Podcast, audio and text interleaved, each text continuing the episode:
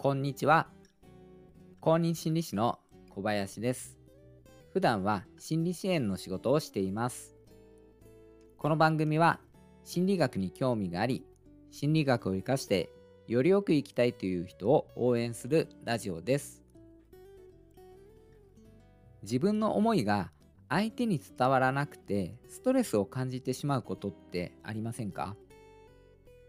仕事上のことかもしれませんしプライベートにおいてかもしれません。相手にしてほしいことがあっても動いてくれないとストレスになりますよね。それが続くと人間関係自体もうまくいかなくなることがあります。今回は自分の思いを伝えて相手に動いてもらう iMessage というコミュニケーション方法について説明します。それでは本編をお聞きください。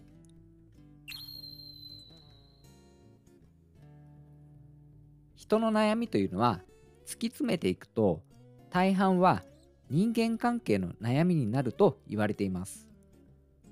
コミュニケーションの仕方を一つ変えることで少しでも人間関係の悩みがなくなるといいですよね。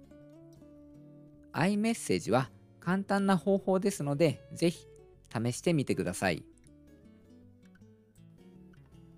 iMessage とは何かというと私を主語にして自分自身がどう感じているかという思いを伝えることです。具体的に例を挙げてみます。そんなことを言われると悲しいなとか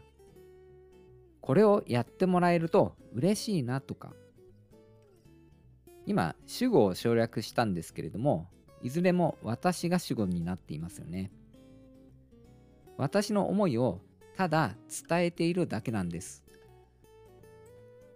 どうですか？結構簡単じゃないですか？iMessage とは反対に U メッセージというのがあります。これは主語があなたになっているんです。具体的な例ですけれども、これをやっておいてねとか、もう少し頑張れるはずでしょ？とかです。主語を今省略しましたけれども、いずれもあなたが主語になっているはずです。いうメッセージは、たとえそれが思いやりからの言葉であったとしても、相手には命令とか指示とか指図のように受け取られてしまうんです。そうすると反感を感じたり反発したくなったりするんです。その結果としてあなたの思うように相手は動いてくれないんです。それに対して iMessage というのはあなた自身が勝手に思うだけですから相手からすると素直に受け取りやすいんです。どう行動するかという選択権をメッセージを投げかけた相手に委ねることになるんです。自分の意思で行動する方が人というのは素直に動けますからね。この iMessage ですが、どのような場面で使うのが良いのか。具体例で説明していきたいと思います。子供に対して iMessage というのはとても有効です。もともと親子のコミュニケーション研究から iMessage というのは提唱されたんです。例えば、良くない例として U メッセージで毎日宿題サボってばかりでちゃんとやりなさいっていうふうに言ってしまうよりもこれを iMessage で宿題をちゃんとやってくれるとお母さんも嬉しいなというふうに伝えるんです子供の意思を尊重して信じているというメッセージも伝わりますから内面の成長にとっても良い効果が期待できます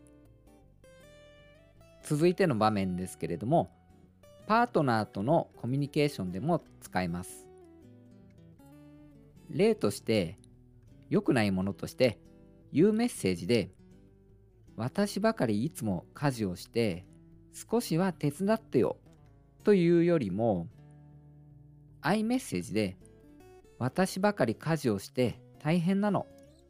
手伝ってくれると嬉しいなと伝えます。それに対して言うメッセージだったとすると俺だって忙しいんだと反発するかもしれません。それを iMessage だとするといつも大変な思いをさせているから今日は俺がやろうというふうに相手は自分の意思で動くんです。もう一つ使える場面として職場でも結構使えます。上司が部下に言うメッセージで今週末までにこの仕事を終わらせるようにと命令口調で言うよりも iMessage で今週末までにこの仕事を終わらせてくれると私もすごく助かる。というふうに伝えた方が部下としては自分が頑張れば上司の助けになるんだなという気持ちになります。確認しますが iMessage というのは自分の思い通りに相手を動かすというものではないんです。相手に選択権を委ねて自分から動いてもらうというものなんです。他人を変えようとするのは人間関係において究極のストレスなんです。自分と他人は別々の存在ですからね。自分の思い通りにしようと思わないことが人間関係でストレスを感じないコツなんです。それを理解した上で iMessage で人間関係を円滑にしていきましょう。今回は iMessage で人が動くという話をさせていただきました。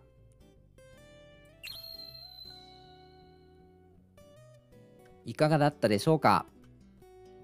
私のラジオでは心理学に興味があり心理学を生かしてよりよく生きたいという人を応援しています